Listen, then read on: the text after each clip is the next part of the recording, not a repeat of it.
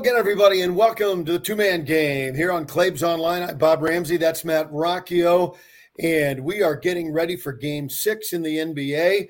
We have a couple other little tidbits to get to. So before we get to the NBA, Rock, first of all, how are you, my friend? I'm doing great, Rammer. How are you?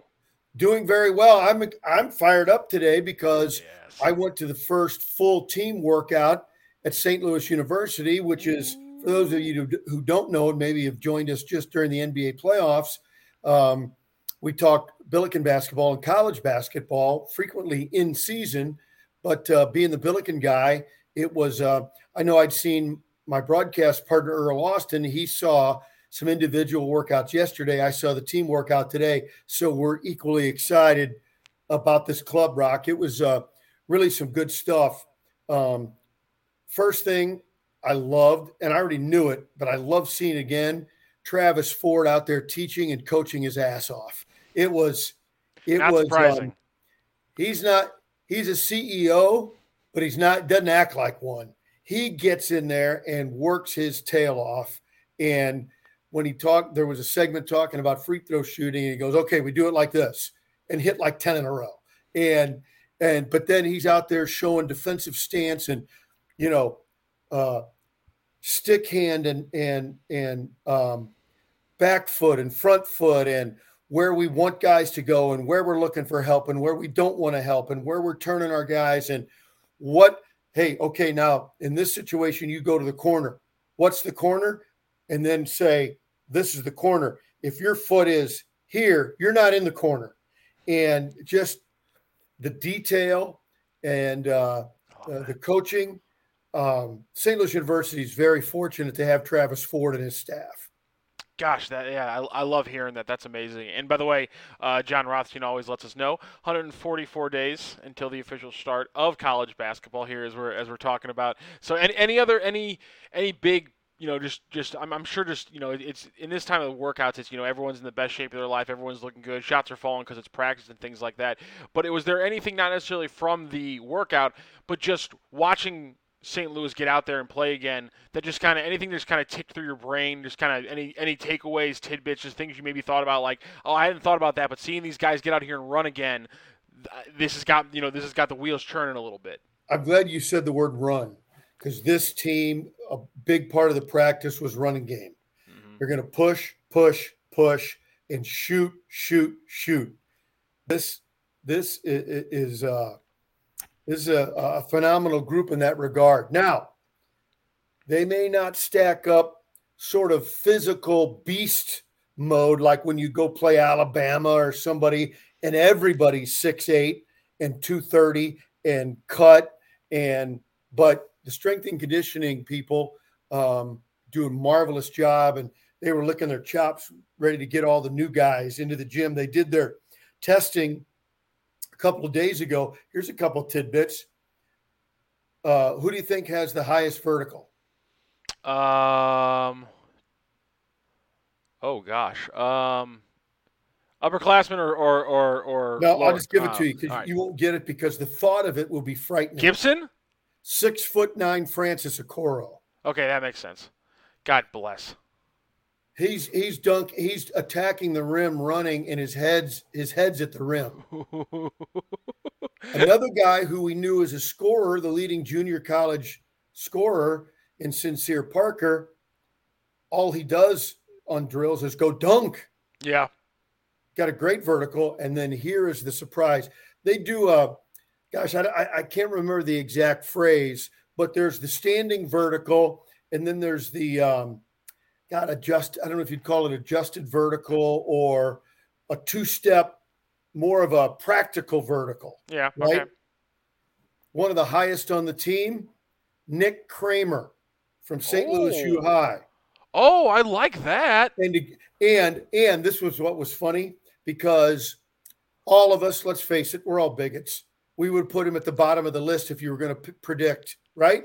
Don't lie. Here's the thing, and I'll say this, I'll be 100% honest. It's not only because of that, it's because when I asked some people about Nick Kramer and how much he could be and, you know, what's his kind of future with St. Louis, the two things I heard was I don't know if his shot is quick enough, and I don't know if he's going to get exposed on defense. And so to hear that he's that explosive vertically, usually if a guy's that explosive vertically, that means that he's got enough, latent physical talent that the lateral, as long as he's not out of shape, the lateral and those kind of things come to it. And then things like getting his shot quicker. He's got the quick twitch fibers if he's jumping like that, which means you can work on that. So based off the early scouting report I heard about him when he was early in his senior year, a lot of growing can happen in that one year in the first place, and clearly I think it has. So just hearing that stuff, that's why it's kind of shocking to me, because I that's why I said Gibson when you said you're not going to guess it earlier, because that's very stereotypical. But with him, it was more of the scouting report I heard, and that tells me maybe maybe his trajectory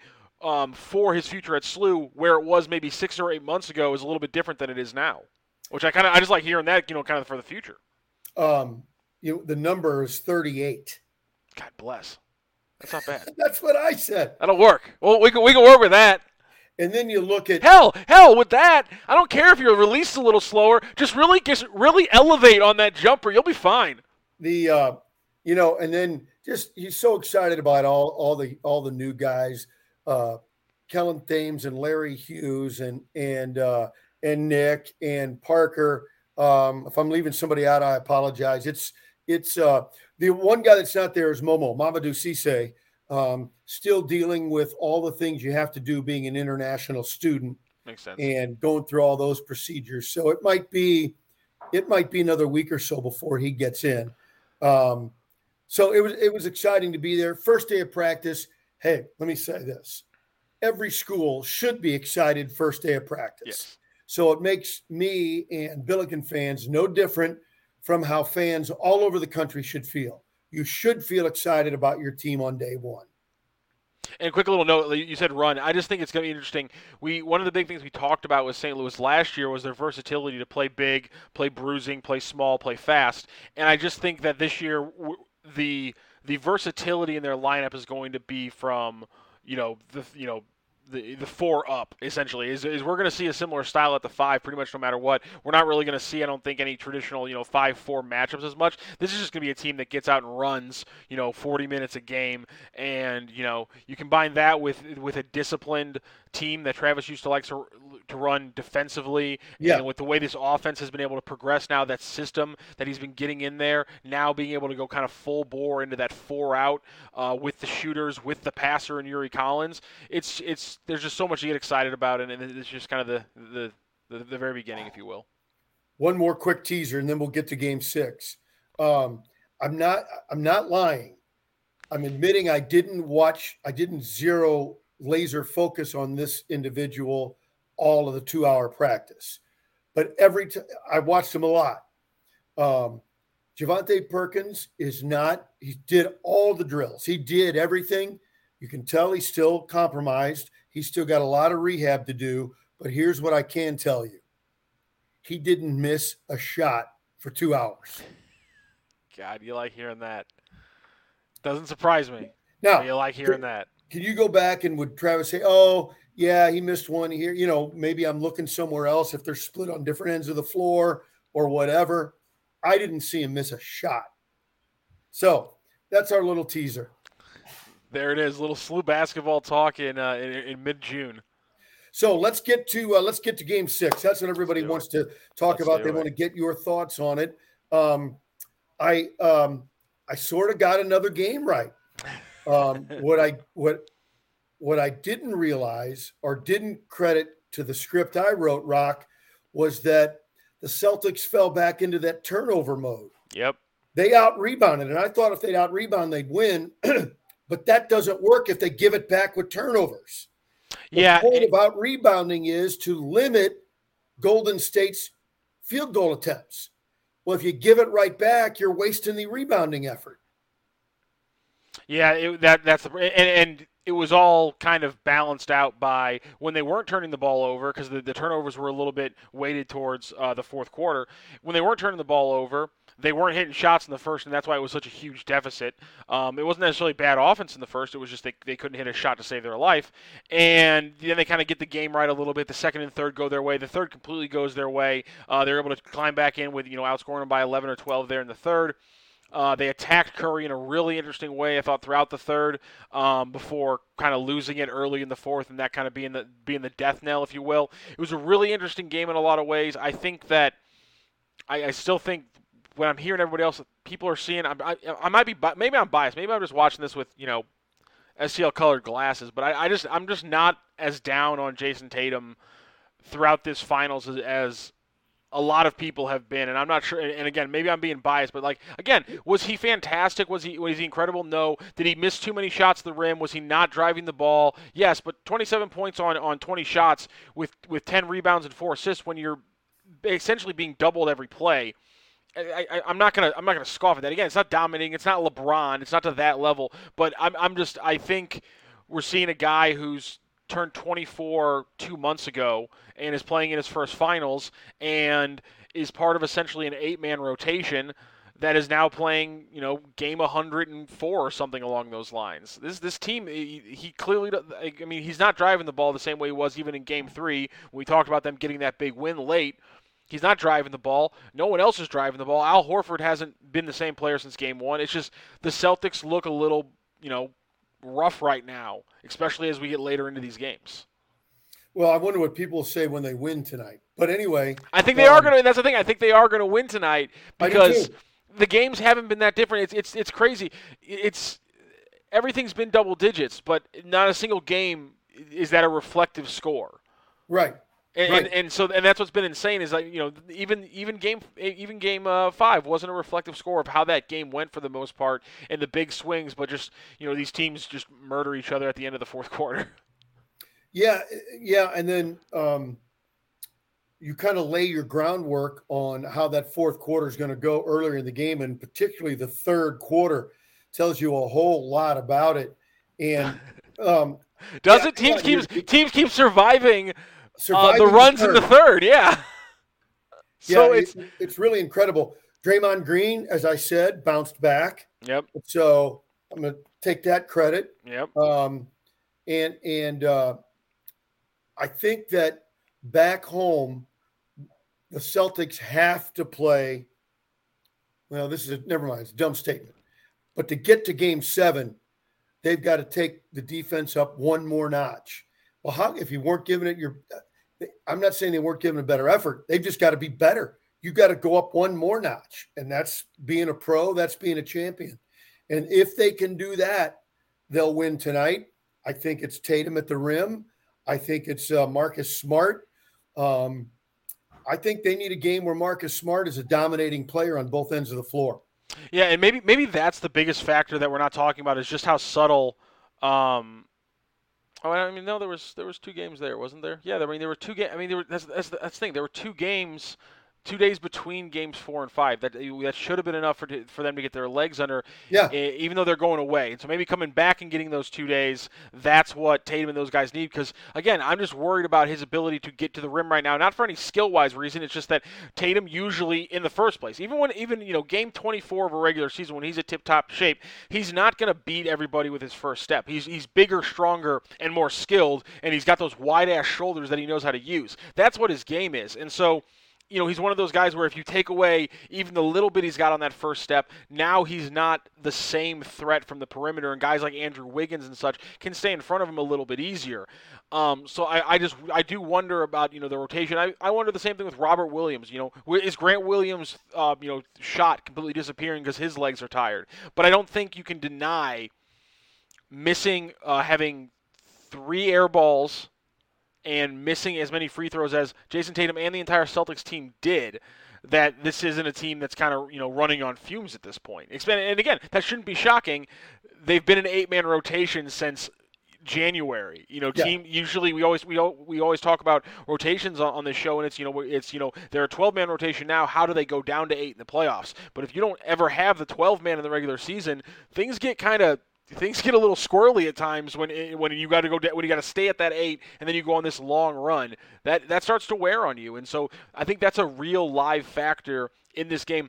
And then you have to add on all the other things, which is how are the Warriors going to play the fact that the Celtics started taking away that space that Steph was getting in the high pick and roll, which took away a lot of his really open 3-point shots.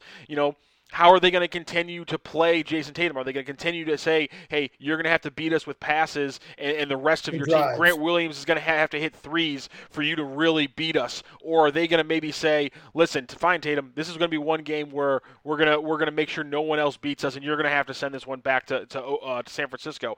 There's a lot of things there, but for me, I can't get over the fact that that team looked run down at the end of Game 5. That's a really interesting point, and it's probably true. And tonight they can't use it as an excuse. No, I mean, it's not an excuse, but I mean, that's I know. And I'm just saying, yeah, but sorry, go ahead. No, I'm going to say that I agree. They can't do that. And they need good games from everybody. And then they'll need it again for Game 7, but you can't worry about Game 7 until you get this one tonight. And if guys start looking ahead, I mean, if you've got to completely empty the tank tonight. Yep. Then what do I have for Game 7? Again, forget Game 7. It doesn't exist. You gotta win 6. Yeah, you got to win this one no matter what, which is why I think there's also kind of an interesting subplot in Robert Williams III and him pushing himself on that knee. Isaiah Thomas chimed in on Twitter, kind of quote retweeting him with, it was a headline that says Robert Williams says, or Celtics assure Robert Williams that continuing to play on his knee won't hurt his future. And Isaiah Thomas quote retweeted that, was like, yeah, that's what they told me. And so, you know, there's kind of people saying, well, you know, it's a Game 6 to potentially put a ring on your finger in a game. You got to keep on pushing yourself. This is what you play for. So there's even those little sub-threads of, like, should a Robert Williams push himself beyond 33, 36 minutes in a game because they need him to play 40, 42, and kind of those kind of things. And that's the fun thing about championship sports at this level. It's really interesting. There's so many different layers. What did they tell Isaiah Thomas right before he ruined the CBA?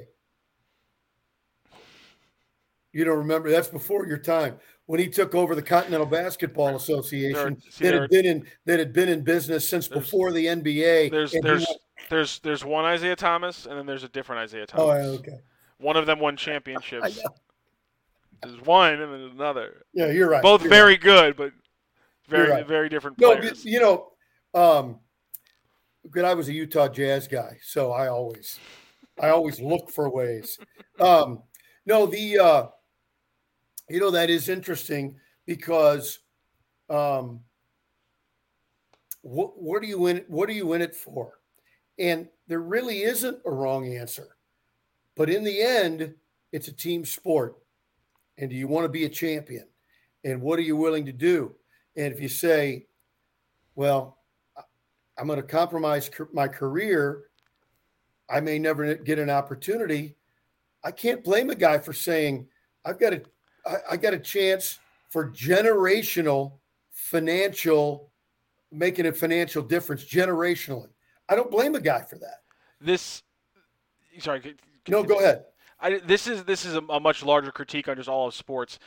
We always pick and choose in sports when it's a team game and when it's a business, or when it's just a game or it's a business, or when it's for the love of the game or just a business. It always seems to be that there's these two active dichotomies, and we pick and choose when we want to treat sports at the professional level like one thing and like the other thing. And different people in the sport get to treat it like one thing, and then other people have to treat it like another thing. And that, I think, is just it's an interesting thing that bothers me a little bit, is that Robert Williams is supposed to make the decision for the best for the team and for the love of the game and for that kind of thing.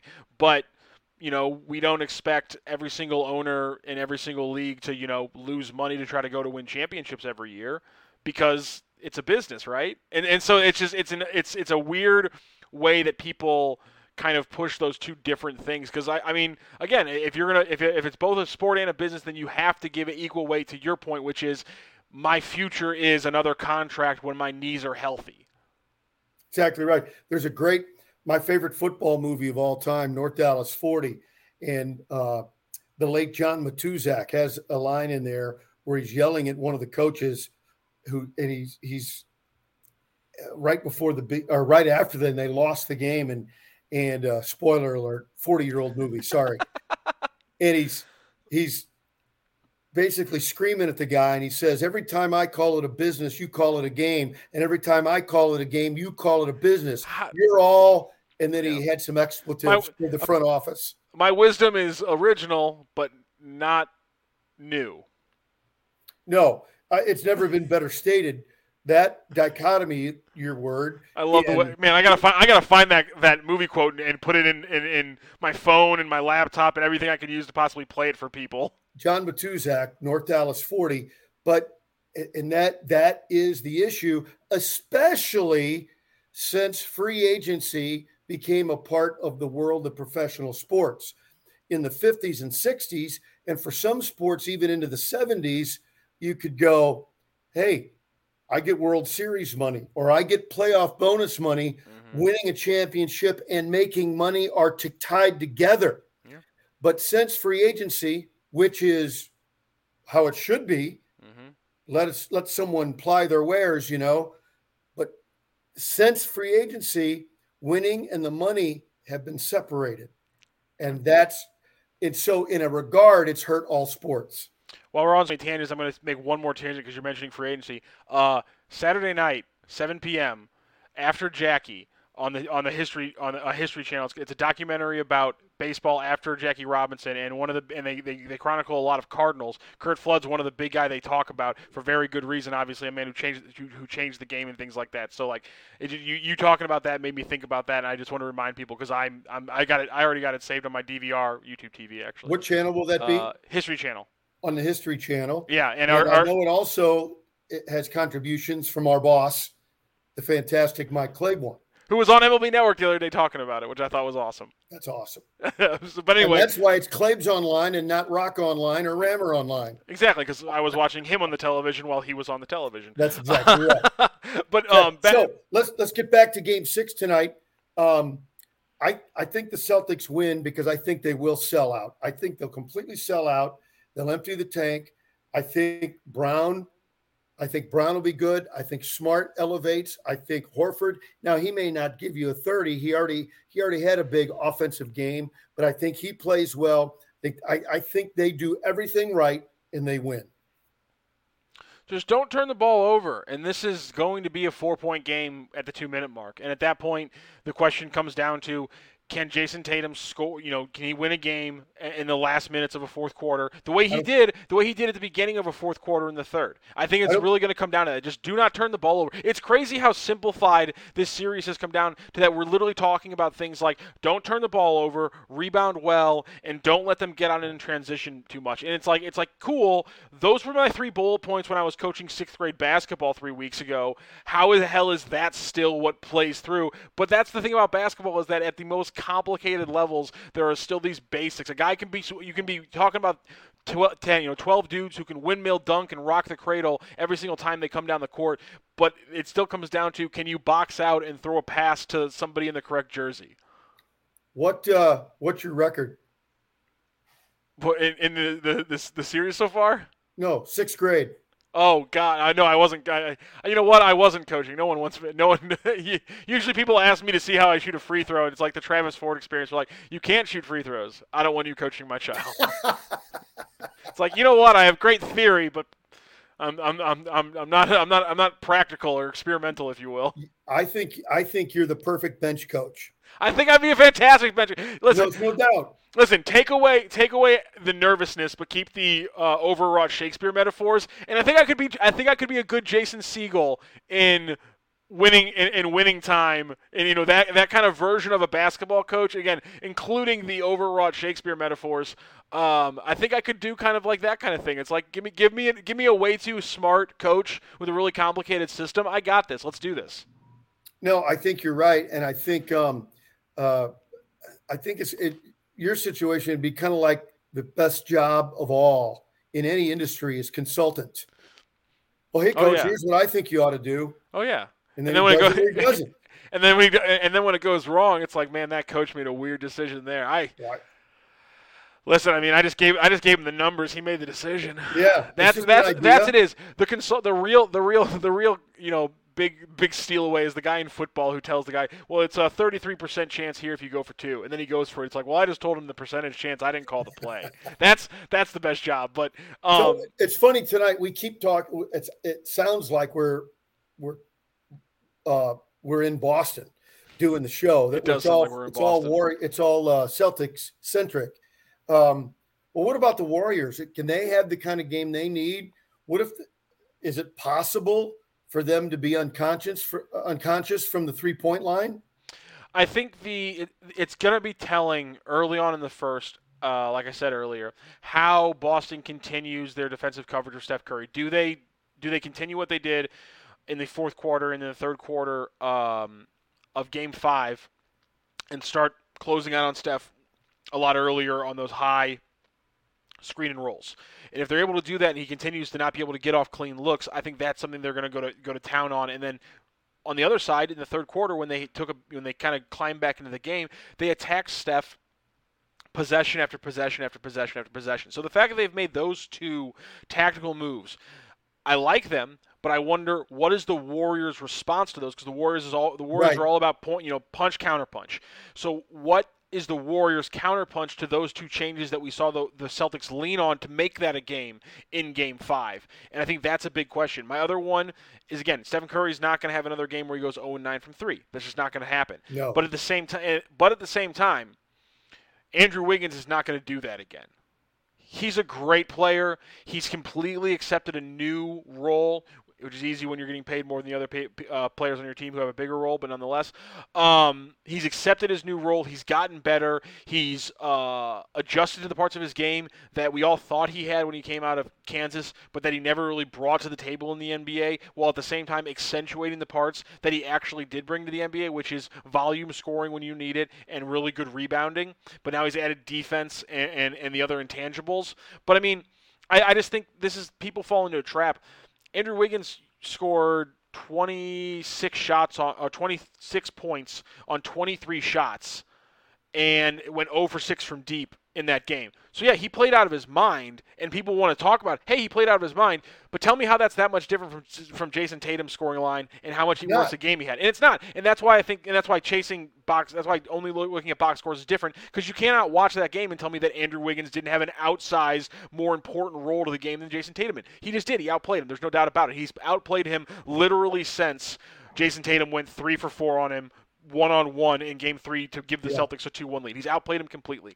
And so he's not going to have that kind of game again. And if he's asked to, that will benefit the Celtics. So the big question is, how do they play Stephen Curry? How do they attack Steph Curry? And essentially from there, can Jayson Tatum do enough? Because no matter what you want to say, Jayson Tatum is going to have to do a lot. The reason why Jaylen Brown's had big games is because of the gravity of Jayson Tatum, the way that a defense is pushed and pulled by his presence. But again, I think this is one of the few things I've been right about in this finals, is that the Warriors want him to be 24-12 and not 35-5.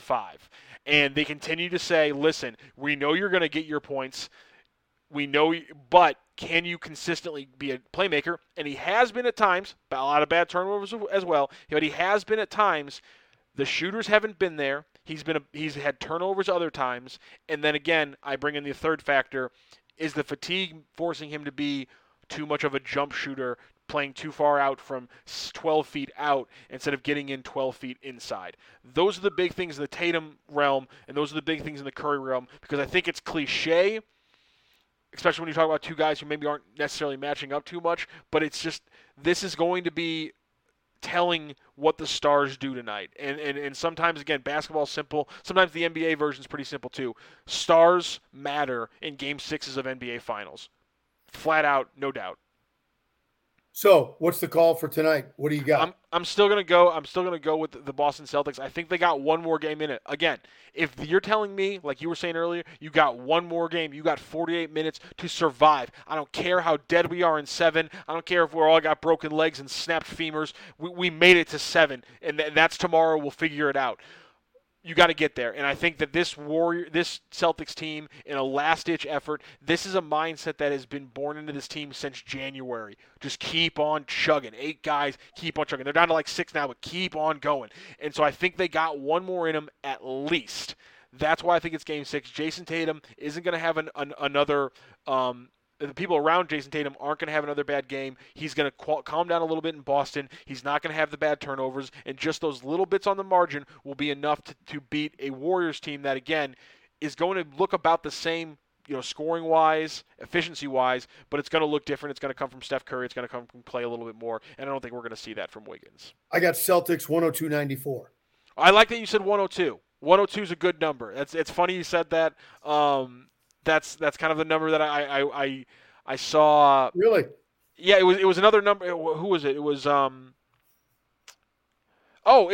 Chris Vernon and Kevin O'Connor over at The Ringer. Chris Vernon, the Memphis guy who does a podcast with Kevin O'Connor, he was talking about how his big thing was if you're the Celtics, the fact that you lost a game where a team scored like 102 or 104 is pathetic, and how you just got to beat if you're going to hold a team to 102, 104, you got to win the game. So the fact that you settled in on 102 for the Celtics, just it popped into my brain, and I was like, I remember that number from this morning when I listened to their podcast. By the way, their podcast is very good. You should listen to it on everything you can. They do a great job.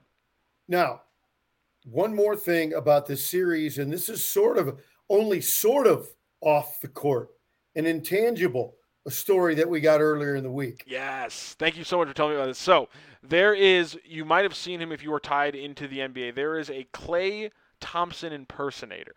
And it's one of those things where you can't give yourself a nickname because it means you kind of suck if you do. This guy did not give himself that nickname because somebody saw him and they were like, yeah, you look like Klay Thompson. He would go to Warriors games in the jersey.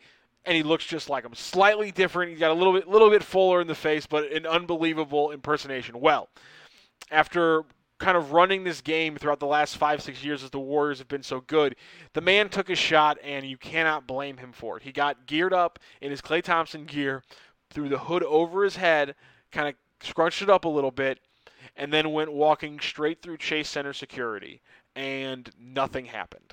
No one stopped him. At some point, there's a video you can find on his Twitter where somebody says, "He got out of the court, right?" Yes. Well, on his way to the court, somebody says, "Let's go get a dub, Klay," and it's like a security person walking past him. And it's just like, what is happening? He gets out onto the court, and that's where it all goes poorly. He gets a couple shots up in the warm up, and then obviously, the jig is up.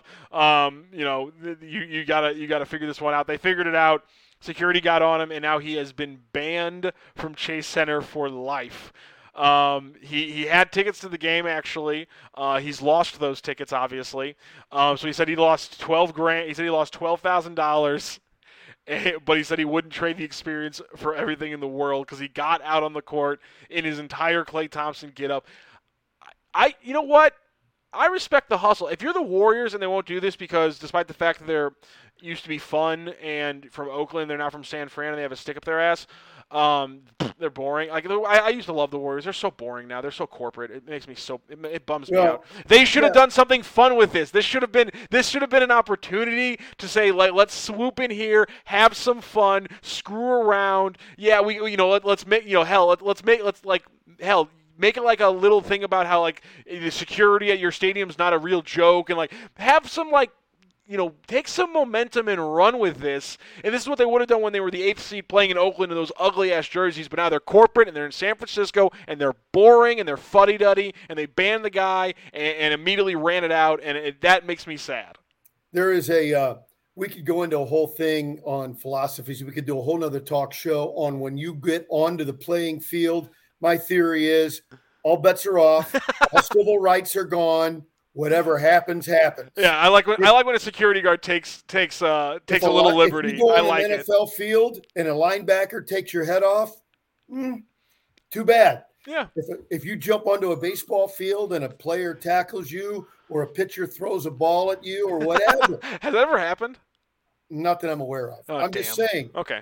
My philosophy is, you literally cross the line, you're on your own. However, there are times when you can, with this in the warm-up, have a little fun. You can tell the guy privately, let's don't do this again. Yeah. And maybe say, oh, your seats are down here. Well, now forever, they're up here. We sure hope you keep coming to the games. Or maybe even do a lookalike day and have fun with it. And like I said, make him be like, hey, we're gonna do a couple of videos where we have fun with the fact that you look like Klay Thompson. But we're also gonna do a series of videos where like you gotta like be like the person who like is like a spokesperson for like security, trespassing, and security. And like yeah, like it could have been fun. That's the kind of stuff you got to do in the social media age. I think is have a little fun with it. Maybe there's some people out there who are going to say, listen, he trespassed and that's dangerous and those kind of things. And I understand that point, and I'm not trying to be all boring, but like, and that's real and everything like that. But I just think that's hilarious. Some balance. Also, reading the letter they gave him, it was very standard boilerplate. You know, you were found in trespassing. If you go on this statement, if you go on the premises, you'll be in violation of criminal trespass. All very boilerplate. But it does bring me to something I've been wanting to talk about on the air in some capacity for a very long time. Kaiser Permanente is the most threatening-sounding company name that I've ever heard in my entire life, and I can't explain why, but it's weird and it's always creeped me out. And I just want to get it out there. It's been burling in my mind for a while. That's a Tarantino character. Kaiser Permanente, being the name of a health insurance group in California, has never not been the weirdest damn thing I've ever seen in my – it weirds me out. Every time I hear Kaiser Permanente, I can't help but just be like, what is happening right now? How is that a name that is like was chosen? It creeps me out every time. I don't know why. Maybe it's just Tarantino kind of sounding, you know, right there in my ear. I don't know what it is. Yeah, exactly. It's the weirdest thing in the world. It's Kaiser Permanente. It freaks me out every time, and it's at the top. And you know, it's always associated with the Warriors. And I've watched a lot of Warriors. It's never not been weird. I've done research on the company. The origin of the name makes no sense. I mean, it's weird as hell. I get it. They're from an old Eastern Bloc country, I'm sure. I'm sure, yeah. It's a weird-ass company name, and I wanted to talk about it because I knew you, of all people, would understand the fact of why I'm so creative. I mean, it's just like the word Kaiser doesn't hit my – unless it's like followed by roll, it doesn't hit my ear right. That's the only time. And again, it was founded by a guy with the last name Kaiser, and it's not his fault. The Permanente part weirds me out. They were the other guy who founded his name was like Garfield. That's much more like I'm conditioned to be okay with Garfield. That makes me feel safe. That makes me feel like I'm going to get good health care. Then both the Kaiser and Garfield were both assassinated.